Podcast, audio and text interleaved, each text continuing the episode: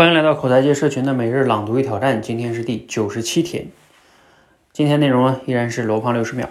最近啊，我看到一个观点，说时间管理这个事儿呢，一般的方法的入手点啊，可能都错了。为啥呢？因为都是在想啊，站在自己和时间的对面，规范的对时间的使用。这管理的越狠呢，就越是分秒必争，那样呢，就会让自己的生活越绷越紧，最后呢，谁都受不了。那真正的时间管理的秘诀是什么呢？其实啊，秘诀就是四个字儿，头两个字儿是沉浸，沉浸在自己做的事儿里面。你可能会说啊，不对呀，我就是沉浸在刷手机、打游戏里边啊，所以才浪费时间啊，才需要时间管理嘛。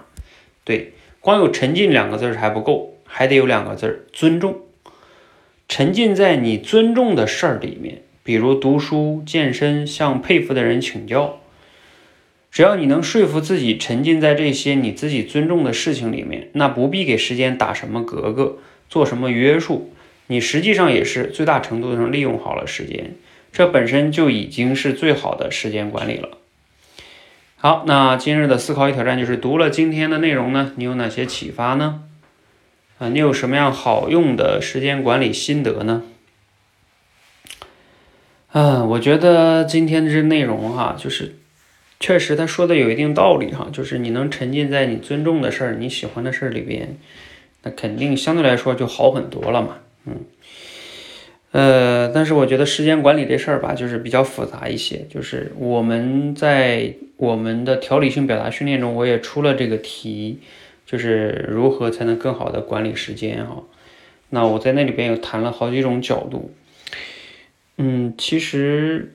嗯，我觉得对于我自己从我的实践的心得上来说，我觉得最重要的还是说，光去沉浸在尊重事儿中还不够啊，因为就是我们每个人人生中面临的事情太复杂了，就是你尊重的事儿也很多，比如说你自己的工作可能也是你喜欢的，是吧？然后你也想要去运动、看书、陪孩子，都是你尊重的事儿。然后这些事儿都摆在面前的时候，请问你如何选择？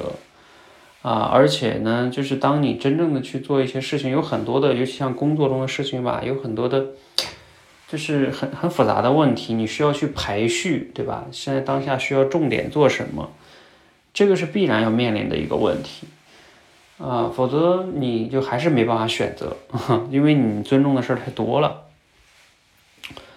嗯，所以这个时候所谓的时间管理，更主要就是，呃，分清。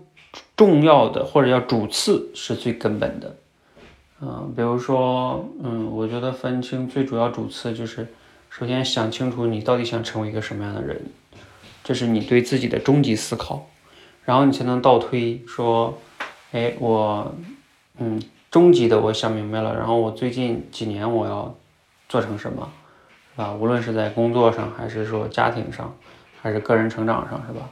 你大概能知道自己近几年的一些重要的目标，呃，也许没有那么清晰，但是至少方向上是有的，是吧？